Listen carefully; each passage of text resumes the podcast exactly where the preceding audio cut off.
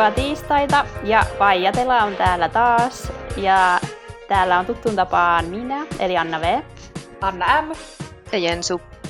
Tällä, tällä kertaa me päätettiin omistaa tämä jakso naisille ja naisten päivälle, koska maaliskuun kahdeksas päivä, eli Ocho Emme, niin kuin täällä Espanjassa sanotaan, on Espanjassa tosi tärkeä päivä ja, ja siihen kuuluu paljon mielenosoituksia ja yleensä ja naiset lähtee kaduille sankoin joukoin. Tänä vuonna tietysti on vähän erilainen naisten päivä, koska ainakin täällä Madridissa ne on päätetty kieltää nämä naisten päivän mielenosoitukset. Tosi siitä vielä käydään keskustelua, mutta tällä hetkellä ainakin vaikuttaa siitä, että niitä ei pystytä järjestämään. Mutta niin tota, tämä jakso tulee niin hyvin nyt ulos just siinä naisten päivän paikkeilla, että nyt päätettiin, että tällä kertaa keskustellaan vähän naisista Espanjassa ja naisten asemasta Espanjassa ja siihen liittyvistä asioista. Mutta hei, ihan ekana vähän teidän kuulumisia. Mitä kuuluu Jensu ja Anna M? No kiitos, ihan hyvä kuuluu. Aika työntäyteinen viikko ollut takana. Eli lähinnä, lähinnä työ, työjuttuja kuuluu. Joo, tänne aika lailla samanlaista ää, työtä ja, ja tota, valmistelen tässä mun kevään tämmöistä pääsiäispaastoa, eli tarkoitus on niin kuin mennä viikon mehu- ja teepaastolle ja vähän niin kuin jatkaa tätä helmikuun hyvinvointihaastetta. Kerron sitten, miten menee. Joo, kerro. Kuulostaa rankalta.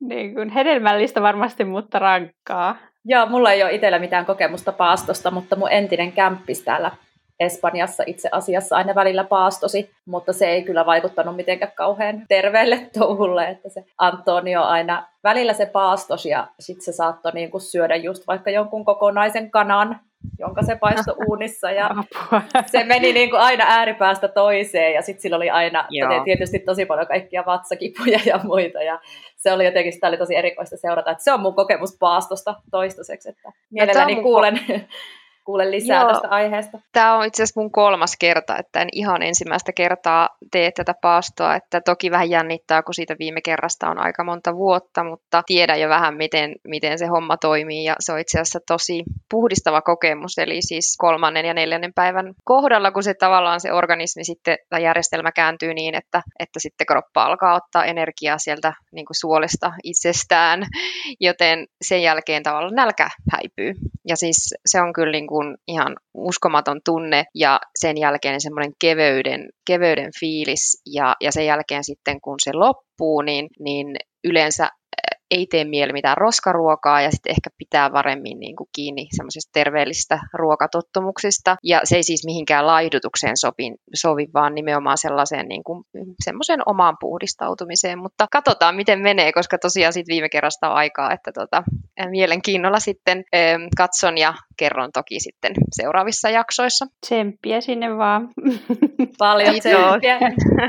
Tota, tähän naisten päivään liittyen, niin oletteko te olleet ö, marssimassa naisten oikeuksien puolesta näissä aiempien vuosien naisten päivän mielenosoituksissa? E, joo, on mä itse asiassa ollut kahtena vuotena, viime vuotena, joka oli juuri ennen kuin tämä koronakriisi iski päälle, ja, ja sitä edellisenä vuotena. Ja, ja siis äh, täytyy sanoa, että ne on kyllä ihan mielettömiä kokemuksia. Niillä on, niissä on sellainen hyvin voimaannuttava feministinen tunnelma, ja mikä parasta, että kun espanjalaiset on intohimoisia ja tunteellisia, niin se näkyy myös siinä, kun he osoittaa mieltä, että lauletaan ja huudetaan ja soitetaan kaikenlaisia instrumentteja ja, ja siis pukeudutaan ja näin. Että se on siis hieno, hieno kokemus ainakin viime vuosien perusteella. Joo, mä en ole itse osallistunut, mutta on ollut pari kertaa kyllä kat- katsomassa sitä ja viime vuonna oltiin just Seviassa. Se on jäänyt mulle tosi hyvin mieleen, koska se oli viimeinen reissu, minkä pystyi tekemään ennen tätä pandemian puhkeamista, mutta siellä oli kyllä paljon ihmisiä marssimassa siellä Seviassakin ja hieno tapahtuma kaiken kaikkiaan. Vähän semmoinen siitä... karnevaali, karnevaalitunnelmaa siinä. Joo, tota, se, siitä viime vuoden Marsista on jäänyt varmaan, tai ainakin tästä Madridin mielenosoituksesta, joka on varmaan Espanjan suurimpia yleensä, niin, niin tota, siitä on jäänyt vähän semmoinen ehkä siihen on jäänyt semmoinen vähän ikävät muistot siihen liittyen, koska silloin puhuttiin paljon, että se oli yksi niistä paikoista, missä Madridissa alkoi tämä koronavirus silloin leviämään. Tosin jälkeenpäin on tosi tullut tietoa, että kyllähän sitä oli täällä jo liikkeellä jo ennen sitä, mutta kuitenkin siellä sitä ilmeisesti kuitenkin jonkin verran pääsi leviämään, mutta, mutta niin toi, tota, toivottavasti siitä nyt ei jää semmoinen niin kuin ikävä leima tälle tällaiselle niin, kuin niin tärkeälle tapahtumalle niin kuin pitemmällä Aivan. tähtäimellä. Joo, täytyy sanoa, että oli kyllä aika hurja katsoa jälkeenpäin niitä kuvia, koska siihen marssiin tai mielenosoitukseen osallistui niin paljon ihmisiä, ja sitten kun sen jälkeen just tuli se ihan täys lockdown, niin ihan hirvitti katsoa niitä kuvia, että apua. Siinä oli vaan viikkoeroa, että että sunnuntaina marssittiin ja lauantaina oltiin jo lockdownissa, että siis se, se muutos sen viikon sisällä oli niin, niin järkyttävän suuri, että kyllä se niin tosiaan pistää miettimään nyt jälkeen, jälkikäteen.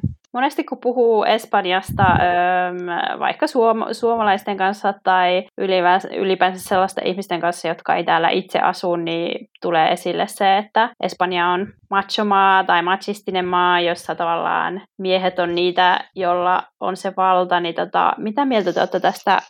Koetteko te, että asia on näin? No, mun täytyy sanoa, että kyllä siinä on totuuden siementä valitettavasti edelleen, ja siis se nyt näkee esimerkiksi palkkaeroissa ja siinä, kuinka vaikeaa on yhdistää perheelämää työhön ja näin poispäin. Mutta mikä on kyllä muuttunut, ja siis sen näkee hyvinkin laajalle, on se, että tämmöisiä niin kuin all-round kotiäitejä, jotka omistavat koko, ihan koko elämänsä vaan ja ainoastaan perheen ja kodin huoltamiselle, niin niitä on aika vähän enää jäljellä. Et jotkut tietenkin saattaa jäädä moneksikin vuodeksi äitiysloman jälkeen kotiin, mutta sitten jonkun ajan päästä palaavat elämään, työelämään siis. Ja mä oon kuullut monilta paikallisilta tutuilta ja ja ystäviltä, joiden äidit on olleet kotiäitiä, mutta nyt sitten jo niin kuin eläkkeellä, että oi, että kumpa mun äiti olisi elänyt nuoruutensa niin kuin meidän aikana, että jos näin olisi ollut, niin hän olisi varmasti tehnyt uraa tai opiskellut tai jopa lähtenyt ulkomaille. Eli kyllä siinä on aika suuri ero, mitä niiden sukupolvien välillä on tapahtunut. Ja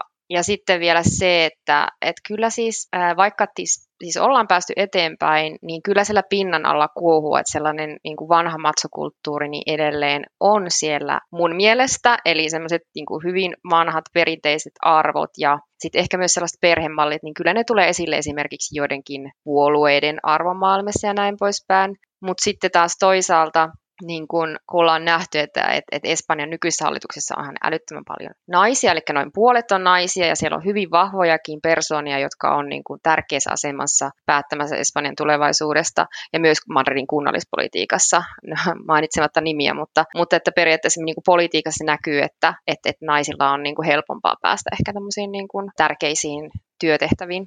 Joo, se on, tota, me sen verran kaivelin tilastoja, että niin esimerkiksi Madridin alueella naiset tienaa vieläkin noin 25 prosenttia vähemmän kuin miehet.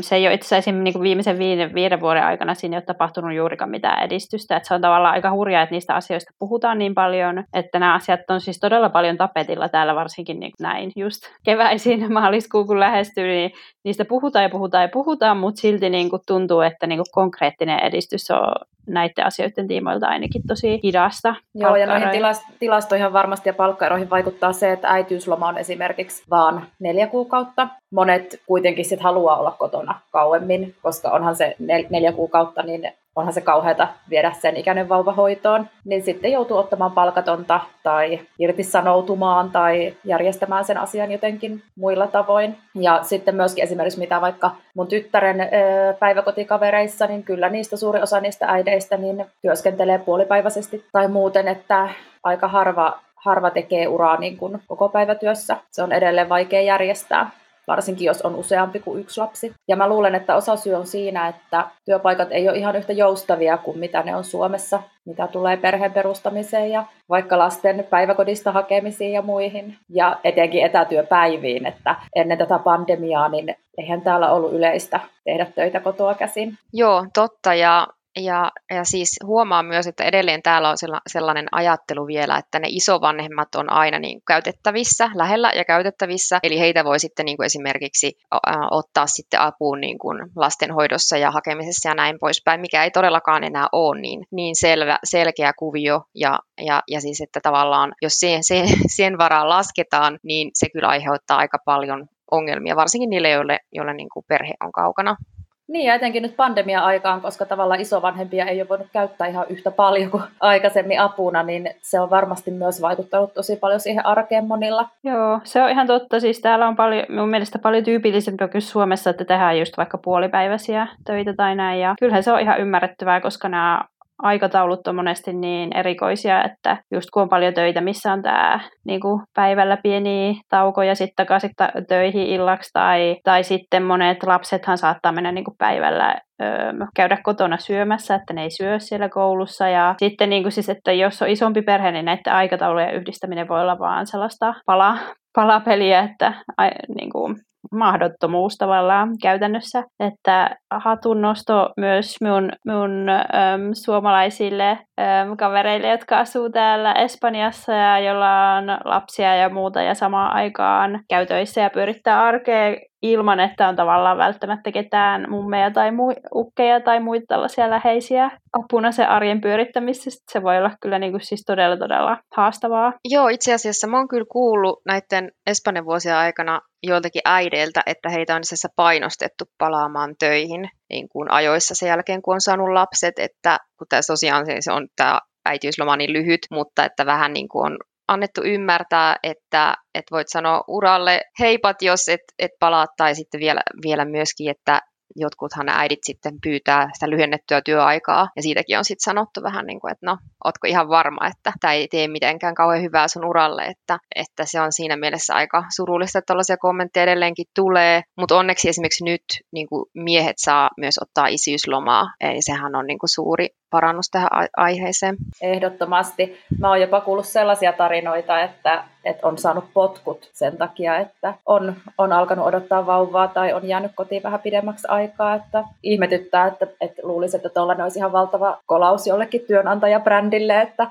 miten, miten voi tehdä noin. Joo, siis sama miekin on kuullut, että se on tavallaan, vaikka eihän se täälläkään ole laillista antaa potkuja äm, raskauden vuoksi, mutta kyllä mekin on ymmärtänyt, että kun monet ei sitten kokee hankalaksi ehkä lähteä niitä riitauttamaan tai viemään eteenpäin, niin että kyllä mekin on ymmärtänyt, tai siihen saattaa keksiä sitten joku muu NS-tekosyy, vaikka kaikki oikeasti tietää, että kyse on siitä, että ei haluta pitää niin kuin, raskaana olevaa, jolle sitten joutuu maksaa tämän mahtavan neljän kuukauden äitiysloman ajan sitä palkkaa ja, ja, tota, ja ne miestenkin isyyslomat tosiaan nyt sitä oli muistaakseni ö, vähän pidennetty. Mitenhän se menikään? Eli nyt se on niin, että 16 viikkoa muistaakseni niin kuin isyysloma voi kestää, mutta onhan nekin niin kuin, siis tavallaan aika naurettavia määriä niin kuin Suomeen verrattuna, jossa voi olla tavallaan kuitenkin ymmärtääkseni vuosien ajan kotona ilman, että voidaan irtisanoa. Mutta Kyllä. kuitenkin parempi sekin kuin ei mitään.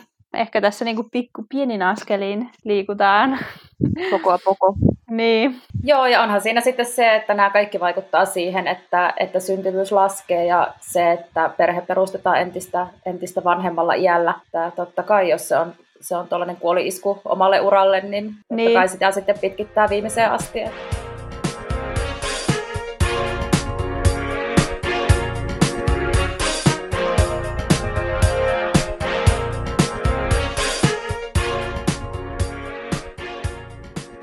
Joo, ja yksi pointti sellainen, mitä ö, Suomessa ei välttämättä niin paljon jouduta miettimään esim. perhettä suunnitellessa, kun täällä Espanjassa on se, että minkä verran ö, lapsen tekeminen täällä maksaa, tai ei lapsen tekeminen, mutta kasvatus. tekeminen ei maksa mitään. Mutta joo, Annalla ehkä tästä esim. voisi olla jotain esimerkkejä, että niin tota, että minkälaisia kuluja täällä tulee? Siis tavallaan, että joutuuko miettimään myös rahallista puolta siitä, siitä kun, sit, kun suunnitellaan tavallaan perheen kasvattamista? Joo, kyllä ehdottomasti päiväkotimaksut on todella korkeat. Monessa paikassa on täällä myöskin julkisia päiväkotipaikkoja, mutta niihin on vaikea päästä. Niihin pitäisi varmaan osaa mennä jonoon jo ennen kuin lapsi on edes niin kuin aluillaan. Että esimerkiksi meidän tytär ei päässyt julkiseen ja me ollaan nyt yksityisessä ja se on 500 euroa kuussa. Se on ehkä vähän mediaania kalliimpi, mutta onhan se ihan järkyttävä summa maksaa kuukausittain päivähoidosta. Ja sitten tietysti kaikki muukin ei täällä saa, ei täällä ole tietenkään mitään lapsillisia eikä, eikä muita, ei ole äitiyspakkauksia, vaan kaikki pitää tietysti sitten itse kustantaa. Ja just mitä vaikka tässä korona, koronavuoden aikana, niin tämän päivän Elpaisissa oli, että syntyvyys on laskenut 23 prosenttia, mitä mä en yhtään ihmettele, koska tämä on muutenkin niin epävarmaa aikaa, ihmiset on menettänyt työpaikkoja ja muita, että se on kyllä ihan mahdotonta se perheen perustaminen, jos toinen vanhemmista ei käy, ei käy töissä tai tulot on pienet. Joo, se on kyllä, se on kyllä niinku sellainen asia, mitä harva niinku Suomessa ehkä osaa välttämättä arvostaa tai miettiä, että just, että koulutus on ilmasta lapsille ja kaikki kouluruokaa ilmasta ja, ja niin edelleen. Että kyllä se niinku helpottaa kuitenkin aika moneen perheen tilannetta, varsinkin jos tulot on pienet. Kyllä, ja Suomessahan niin kuin monet saattaa jo opiskeluaikoina harkita sitä lasten, lasten saamista. Täällä se olisi aivan mahdottomuus. Miten sitten siis sellainen asia, siis kun tietenkin paljon nyt naisten päivän tiimoilla puhutaan niin kuin paljon ö, siitä, että, että luonnollisestikin naisten oikeuksista ja siitä, miten vähän niissä nyt on tapahtunut kehitystä viimeisten vuosien aikana, vaikka sitä aiheesta puhutaan niin paljon, mutta, mutta sitten siinä on ö, sit toisaalta sellainenkin niin kuin tavallaan päinvastainen puheaihe, mikä on noussut viime vuosina esille, että, että tavallaan miesten oikeudet sitten taas tällaisissa niin perheeseen liittyvissä asioissa on, on aika paljon niin kuin heikommat kuin naisten. Eli esimerkiksi jos on joku tämmöinen avioero tai huoltajuustilanne tai näin edelleen, niin Espanjassa on perinteisesti niin kuin naisten tai äitien oikeuksia tässä tapauksessa niin kuin tuettu tosi voimakkaasti, että esimerkiksi yhteishuoltajuuksiahan täällä ei ole öö, myönnetty kovinkaan pitkään aikaan. Ne on tullut oikeastaan vasta niin kuin ihan viimeisten vuosien aikana niin kuin kysymykseen, että yleensä aina tavallaan, tavallaan naisten äidin oikeuksia siinä suojataan kaikista voimakkaammin. No voi olla, että tuollaisessa just huoltajuuskiistoissa tuo on kyllä totta. Tiedän kyllä siis ihan, ihan omassa tuttavapiirissäkin tällaisia tapauksia, että miesten täytyy vähän enemmän taistella asemastaan, että kun neuvotellaan huoltajuudesta. Ehm, mutta sen enempää mulle tietoa tuosta asiasta, mutta, mutta voisi ehkä sanoa, että yleisellä tasolla kyllä niin kuin äitiä tässä, äh, tässä kohtaa puolustetaan enemmän ja hänelle annetaan niin kuin se etulyöntiasema. Niin ja minun mielestä siis nämä espanjalaiset naiset on jotenkin aikamoisia sellaisia niin kuin patriarkkoja näissä niin kuin perhepiireissä, että, että sinänsä vaikka niin kuin just työelämässä niin kuin paljon joudutaan taistelemaan, niin sil, mun mielestä silti Espanja on kuitenkin jotenkin semmoinen tosi va- voimakkaiden, vahvojen naisten maa, että, niin kuin, että ei täällä kyllä mitään niin kuin siis jotenkin siis sellaisen espanjalaisen naisen luonteeseen ei kuulu semmoinen alistavu, al, alistuneisuus tai jotenkin semmoinen, että ollaan häivytäänpä tässä taka-alalle ja mies on se pomo, että kyllä mun mielestä niin kuin usein tällaisissa niin kuin perheasioissa niin naiset on ne, jotka jotka päättää, että ne, on vähän, ne voi niin kuin tietyllä tavalla olla sellaisia perheen päitä myös. Ja tota, se on tämmöinen, niin kuin, ehkä tämä koko maa niin kuin näissä asioissa vähän etsii niin kuin sellaista tasapainoa vielä edelleen, että toisaalta, että naiset pääsis niin kuin käsiksi niihin heille kuuluviin oikeuksiinsa työelämässä ja sitten toisaalta niin kuin perheissä se semmoinen niin vallanjako tasapainottus, että naisten ja miesten rooli olisi sit niinku tasa-arvoinen sit siinä perhe-elämässä puolestaan. Joo, ja sitten mä oon monta kertaa miettinyt vaikka yksinhuoltaja äidin, äidin asemaa, että sen täytyy olla kyllä aika vaikea, koska työelämä ei tosiaan paljon jousta mitä tulee vaikka lasten päiväkodista hakemisiin ja muihin, että voi olla aika vaikea olla yksin, yksin lapsen kanssa. En tiedä, olisi tosi mielenkiintoista kuulla, miten se onnistuu. Joo, se on totta. Että ei se varmasti ole helppoa Suomessakaan, mutta voisin tälleen ihan, ihan oman mielikuvani mukaan kuvitella, että se on täällä vielä vaikeampaa. Joo, ja sitten vielä noihin niin perherooleihin palatakseni, niin tota, miten teidän mielestä, että oletteko te huomannut, että niin kuin Espanjassa enemmän naiset on se, jolle niin kuin annetaan sitä perinteistä roolia, niin kuin vaikka ruoanlaitosta tai, tai tota, siivouksesta tai näin. Et en tiedä, onko sitten vaikeatakin antaa sitä roolia sitten myös sille miehelle. Miten Anna teidän perheessä, onko sinun mies semmoinen niin moderni puoliso, joka hoitaa omaa osuutensa? On onneksi modernia ja mun miehen perhe on myös moderni, että me jaetaan kyllä kaikki tasan. Et siinä mielessä mulla ei ole omaa kokemusta tuosta, mutta lähipiiristä voin kyllä sanoa, että kyllä ne on ne roolit aika, aika tiukassa vielä monilla. Aika usein, se, aika usein, ja siis se on vielä jännä, että mä oon kuullut, kuullut, että ne on nimenomaan ne naiset, jotka pitää niitä rooleja vielä yllä hyvin vahvasti, että ne ei halua luopua siitä omasta asemastaan. Mutta hienoa, että siis sinun siellä sun miehenkin perheessä se on tavallaan vähän murtunut se perinteinen perheiden sisäinen vallanjako.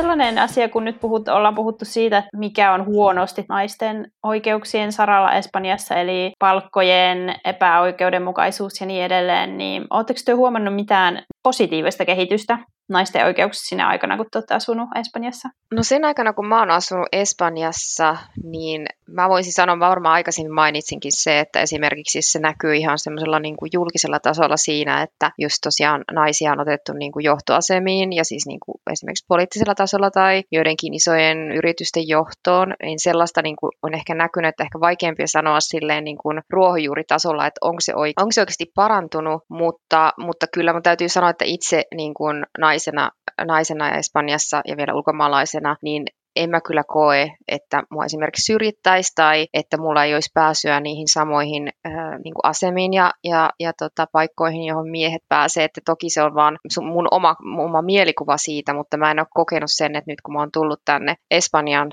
Suomesta, niin se ero olisi niin järkyttävän iso. Mutta mulla on itse asiassa elävästi mieleen yksi sellainen kanadalainen nainen, joka vai, vai, vaikutti tämän esimerkiksi perheväkivallan tunnistamiseen paremmin. Tiedät, tunnetteko sellaista naista kuin Ana Orantes? Siitä on kyllä jo aika aikaa, ja siis hän oli semmoinen Siis tosiaan kanadalainen kotiäiti, joka kärsi vuosikymmeniä henkistä ja fyysistä väkivaltaa. Ja hän sai kyllä avioeron tästä miehestä, joka oli äärimmäisen aggressiivinen, mutta senkin jälkeen sitten tämä mies niin kuin jatko ahdistelua ja pahoinpitelyä ja, ja edelleen asui vielä samassa rakennuksessa. Ja lopulta tämä, tämä nainen sitten, Anna, päätti mennä television keskusteluohjelmaan ja sitten tämän Ohjelman aikana hän kertoi tästä vuosikymmenien kestäneestä väkivallasta ja pahoinpitelystä ja siis myös henkisestä väkivallasta. Ja tämä oli siis niin kuin vuonna 1997. Tämä ohjelma sai tosi paljon huomiota, koska sitä ennen tätä teemaa ei ollut otettu ollenkaan keskusteluun ja sitä ei oltu jut- juteltu niin kuin näin julkisissa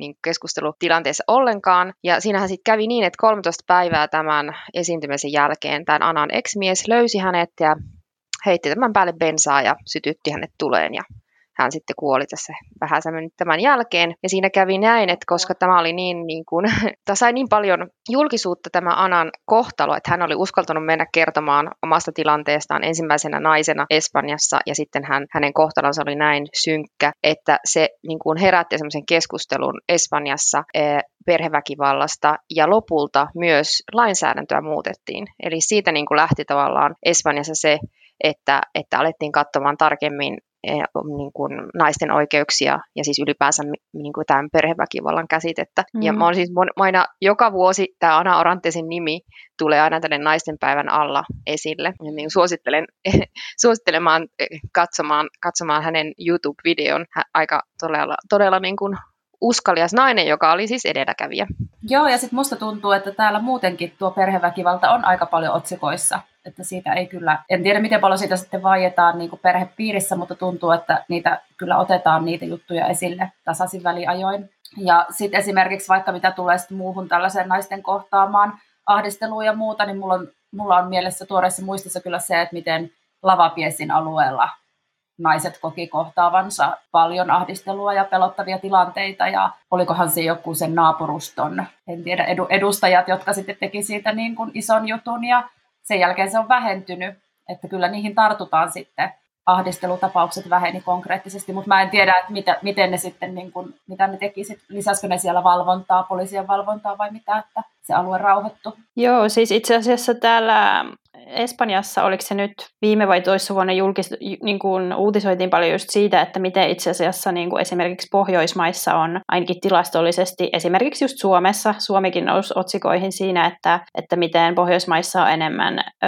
ainakin tilastollisesti perheväkivaltaa kuin Espanjassa, joka, jota pidetään tällainen niin kuin macho, machismi maana, mutta niin tota, mm, siinä tietysti voi olla esimerkiksi jonkinlaisia tilastoinnin eroja ja niin kuin aina kun puhutaan perheväkivallasta, niin varmaan niin kuin se on kuitenkin vaan aika pieni osa, mikä siitä todella niin kuin kirjataan mihinkä tilastoihin, koska niin paljon siihen liittyy vieläkin sellaista niin kuin häpeä, häpeää ja piilottelua ja niin edelleen. Mutta niin tota, minä kyllä siinä yhdyn toisen Annan mielipiteeseen, että tavallaan se on niin kuin hienoa, että miten avoimesti siis siitä tällä hetkellä puhutaan. Esimerkiksi jokainen tämmöinen perheväkivallasta johtuva kuolema tai mitä Espanjassa tapahtuu, niin se nousee kyllä uutisotsikoihin ja, ja niin kuin selvitetään tar- tarkasti niiden ö, tapauksien taustat ja aina nostetaan uudestaan näihin, näitä puhelinnumeroita, mistä, mistä niin tota, voi saada apua perheväkivaltaan ja, ja, tota, ja sitten esimerkiksi kaupungissa ja kunneissa melkein aina, jos on joku tällainen uhri, niin heille pidetään joku hiljainen hetki tai muistotilaisuus tai jotain, että se on minun mielestä niin kuin kyllä ehdottomasti ollut niin kuin positiivinen asia tässä, että vaikka se on sellainen ilmiö, mistä valitettavasti on vaikea päästä ikinä täysin eroon, mutta siis, että se on niin kuin nostettu oikeasti tapetille ja niin kuin ehkä semmoinen niin kuin piilottelu ja vaikenemisen kulttuuri on historiaa. Joo, ja sitten äh, meillähän on nykyisin täällä niin kuin tasa-arvoministerikin, niin kuin, joka tavallaan ähm, edustaa, edustaa näitä Eh, no ei pelkästään siis naisten oikeuksia, vaan myös niin kuin miesten oikeuksia. Eli mun täytyy sanoa vielä naisten marsseista, että mä oon miettinyt sitä aika paljon, että minkä takia ne on sellaisia niin tärkeitä ja niin, niin voi, voimaannuttavia tapahtumia, että ei pelkästään sen takia, että, että se on tietenkin ihan mahtava tunnelma, että naiset kokoontuu yhteen kaikissa eri Espanjan kaupungeissa ja pitää yhtä, mutta mä koen, että siinä on kyllä sellainen tietynlainen, ää, tietynlainen linkki siihen, että täällä ei ehkä olla vielä niin pitkällä joissakin asioissa kuin ehkä esimerkiksi Pohjoismaissa. Eli tavallaan nämä niin kuin, äm, taistelut, mitä, tavallaan, mitä, mitä naiset käy täällä, niin ne on tavallaan jo meillä ohi tai meillä jo menneisyyttä. Enkä tällä tarkoita tietenkään, että suomalaiset naiset olisivat mitenkään täysin tasa-arvoisia ja että Suomessa olisi täydellinen tilanne, mutta ehkä se myös se voima, mikä tulee niin se esiin, on sen tietynlainen turhautuminen, että okei, okay, me vihdoinkin päästään niin julkisesti kertomaan, mitä mieltä me ollaan meidän, meidän tila- tilanteesta ja ää, tilanteesta yhteiskunnassa. Sitten toisaalta myös muistuttaa niistä, ää, niistä oikeuksista, mitä me ollaan saatu, koska esimerkiksi nyt viimeisin esimerkki Puolasta, jossa aborttilakia on kiristetty, että tietyt oikeudet, niin ne on ollut meillä vasta vähän aikaa. Eli se tavallaan sekin ne mielenosoitukset on niinku niiden oikeuksien puolesta, mitä meillä jo on, eikä välttämättä niitä, mitä halutaan, mutta että siis tällaiset muutokset saattaa olla hyvinkin niin kuin vielä tavallaan hyvin, niin kuin, siis nämä, tämä, nämä voi olla vielä aika heikolla pohjalla, eli täytyy pitää kiinni siitä, että nekin oikeudet, mitä me ollaan saatu, niin pysyvät meillä. Niin minun kyllä, se on kyllä sellainen asia, mikä täällä Espanjassakin on välillä niin kuin ihmetyttänyt just tähän naisten päivään, marsseihin ja ylipäänsä feminismiin liittyen ja niin edelleen. Niin musta tuntuu, että jotkut ö, vähän niin kuin tahallaan väärin ymmärtää feminismin tarkoituksen, jonka sen perimmäinen ideahan on tietenkin tasa-arvo eikä mikään naisten ylivalta. Ja tota, jotenkin, en tiedä miten ihmeessä siinä on käynyt niin, että siitä on tullut vähän enemmän semmoinen niin kuin joku vasemmiston juttu Espanjassa, että tuntuu, että välillä niin kuin sanotaanko tuolta oikealta laidalta, enemmän oikealta laidalta tulevat puolueet, niin monesti vähän niin kuin vähättelee niiden merkitystä ja on vähän sillä että ei mun takia tarvi marssia ja eikö täällä ole kaikki asiat jo ihan hyviä. Vähän niin kuin siis lai, ainakin mulle on tullut semmoinen olotila ja, ja niin kuin siis ihmetyttää, että miksi, että keneltä se on pois, jos tavallaan ajetaan tasa-arvoa. Joo, tämä oli tosi hyvä pointti, että otit tämän esille, koska mä oon törmännyt ihan samaan, että täällä on jotenkin tosi negatiivinen leima sillä feminismillä, joissakin yhte- yhteyksissä tai joissakin porukoissa. On joo.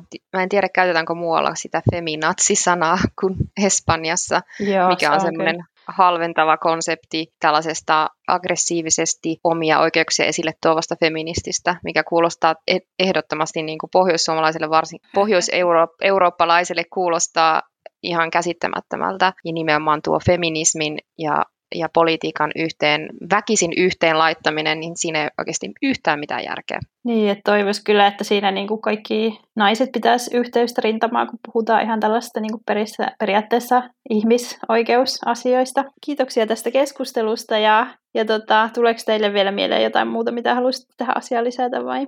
Mä mietin itse asiassa tuohon tähän jaksoon valmistautuessa, että onko mä kokenut syrjintää naisena ja sitten no tietenkin vielä se, että on ulkomaalainen, niin, niin mun, mun täytyy sanoa, että no positiivista kyllä en muista kovin monta montaa mitään niin kuin ikävää kommenttia tai tilannetta. Et joskus on kyllä kuullut sellaisia neuvoja, että tekeytyisin jossakin tilas, tilanteessa esimerkiksi tyhmäksi, koska siitä on hyötyä. Ja, ja sitten joissakin jollakin työpaikalla näkyy tällaisia miesten kerhoja, jotka pitävät yhtä. Ja, mutta toisaalta mä oon kyllä itse aika miehisellä alalla töissä ja ollut siis paljon tehtävissä, jossa suuri osa nimenomaan kollegoista tai yhteistyökumppaneista on ollut miehiä. Ja en semmoista varsinaista syrjintää ole kokenut, mutta kyllä täytyy kertoa sen, että näiden vuosien aikana on kuullut tuttavapiirissä ää, juoruja ja epäilyjä, että onko se ja se nainen päässyt eteenpäin reittä pitkin, eli muilla avuilla kuin älyllään. Eli se on aika uskomatonta, että tällaista vielä tapahtuu, mutta se on, se on täysin, täysin niin kuin mahdollista vielä kaksi vuonna, vuodessa 2021, että naisen pätevyyttä edelleen jollain tavalla kyseenalaistetaan. Mutta ehkä sellainen, no suomalaisille kuulijoille varsinkin niin kuin ehkä mielenkiintoinen esimerkki on sellaisesta yhdestä työkokouksessa, jossa, jossa eräs liikemies, ei kylläkään siis espanjalainen, tämän kokouksen aluksi sanoi, osoittaa just niin kuin sanansa nimenomaan minulle, että oli tavannut Sanna Marin kerran Brysselissä. Ja siis Sanna Marin oli just valittu Suomen pääministeriksi. Ja, ja mä olin sitten tietenkin tosi iloinen tästä, tästä osoituksesta, koska niin kuin tämä, tämä huone oli täynnä ihmisiä, no varsinkin täynnä miehiä, ja hän sitten niin kuin on, ajattelin, että hän onnittelee Suomea tästä hienosta saavutuksesta, että nuori nainen on valittu pääministeriksi. Mutta seuraava kommentti olikin sitten tältä mieheltä, että olipa Marin kuuma kissa. ja mä olin, täytyy sanoa, että mä, mä siis jään ihan sanattomaksi, ja sitten siinä sitten niin kun monikin mies siinä, siinä tota huoneessa sitten hörähti tälle kommentille. Ja mun täytyy niin kuin miettiä, että voidaanko tosiaan, tämä oli siis viime vuosi, vuonna 2020, ja edelleen kommentoidaan niin kuin tärkeässä asemassa olevan poliitikon ulkomuotoa eikä pätevyyttä. Et kyllä, kyllä mulla hymy aika nopeasti häipyi kasvolta ja, ja, ja oli vähän vaikea sanoa siihen yhtään mitään. Että tällaisia tilanteita edelleenkin tulee, että ehkä ne ei ole sellaista niin kuin systemaattista syrjintää tai systemaattista naisten mollaamista tai näin, mutta valitettavasti tällaisia tilanteita kyllä edelleen tulee. Joo, ja pitää tuohon lisätä, että tosiaan silloin kun Sanna Marin alkoi täällä, hänestä on paljon kirjoitettu Espanjassakin, mutta silloin kun hänestä tehtiin ekoja tällaisia vähän henkilökuvia, profiileja näihin niin kuin isompiin lehtiin, niin esim. El, El Mundo muistan, että ihan otsikkotasolla nosti, niin kuin, että, että hän on niin kuin kanjon, eli, eli Suomen pääministeri on niin kuin kuuma. Että Ei kyllä, se, kyllä sitä niin kuin, tavallaan, kyllä se on koko ajan ollut tässä niin kuin, pysynyt tässä keskustelussa mukana, että on kommentoitu tätä hänen niin kuin, ulkonäköään. Ajatelkaa, jos Hesarin niin kuin, otsikossa olisi jotain Marinin kuumasta ulkomuodosta. Ei, ei voi kuvitellakaan. Ei voi kyllä kuvitellakaan. Se oli vähän erikoinen sanavalinta kyllä. vähän erikoinen sanavalinta. Mut, niin, tota, joo. Mutta mulla ei ole niin itsellä henkilökohtaisia mitään niin kuin siis kovin. Totta kai on tullut vähän sellaista jotain niin kuin oloa jossain tilanteissa itselleni, että ehkä tytöttelyä kokenut jossain vaiheessa ainakin aiempina vuosina tai vähän sellaista. Niin kuin, mutta mulla ei ole mitään niin kuin omalta kohdalta niin mitään sellaisia sukupuoleen liittyviä ikäviä kokemuksia Espanjasta, että kyllä me koen, että minun on kohdeltu yleensä kohtuullisen tasavertaisesti, miten se nyt sanoisi, mutta onhan se niinku, ikävintä on se, että kyllä täällä vieläkin joutuu Espanjassa esimerkiksi just miettimään naisena enemmän sitä, että minne menee, mihin aikaan, käveleekö yksin kenenkaan, että kyllähän se aina niinku kuitenkin on mukana tässä arjessa. Joo. Joo, ei mullakaan ei on, onneksi ole mitään, mitään negatiivisia kokemuksia ja ehkä ne työyhteisötkin, missä on ollut, niin ne on ollut hyvin nais, naisvaltaisia ja siellä on ollut vahvoja myöskin nais, naisjohtajia, että vaikea siinä mielessä ottaa kantaa, että mä en niin kuin omassa elämässä huomaa eroa täällä tai Suomessa. Tuo on ihan mahtava juttu. No mutta kiitoksia teille naisille mielenkiintoisesta naistenpäivän keskustelusta. no, ja ja tota, tää, nyt tämä tulee ulos tämä jakso tiistaina, niin eilen maanantaina on siis vietetty naistenpäivää ja toivotaan, että nämä puheaiheet pysyy täällä aktiivisina jatkossa muulloinkin kuin vaan naisten päivän tienoilla, että kyllä tässä on kyse sen verran tärkeistä asioista. Ja tota, kiitoksia myös teille, ketkä kuuntelitte tänään ja muistakaa seurata meitä Instagramissa ja Facebookissa ja laittaa palautetta tulemaan myös sähköpostitse eli vaijatelapodi at gmail.com ja ja kiitos kun kuuntelitte ja ensi viikkoon taas. Kiitos, kiitos. hei hei!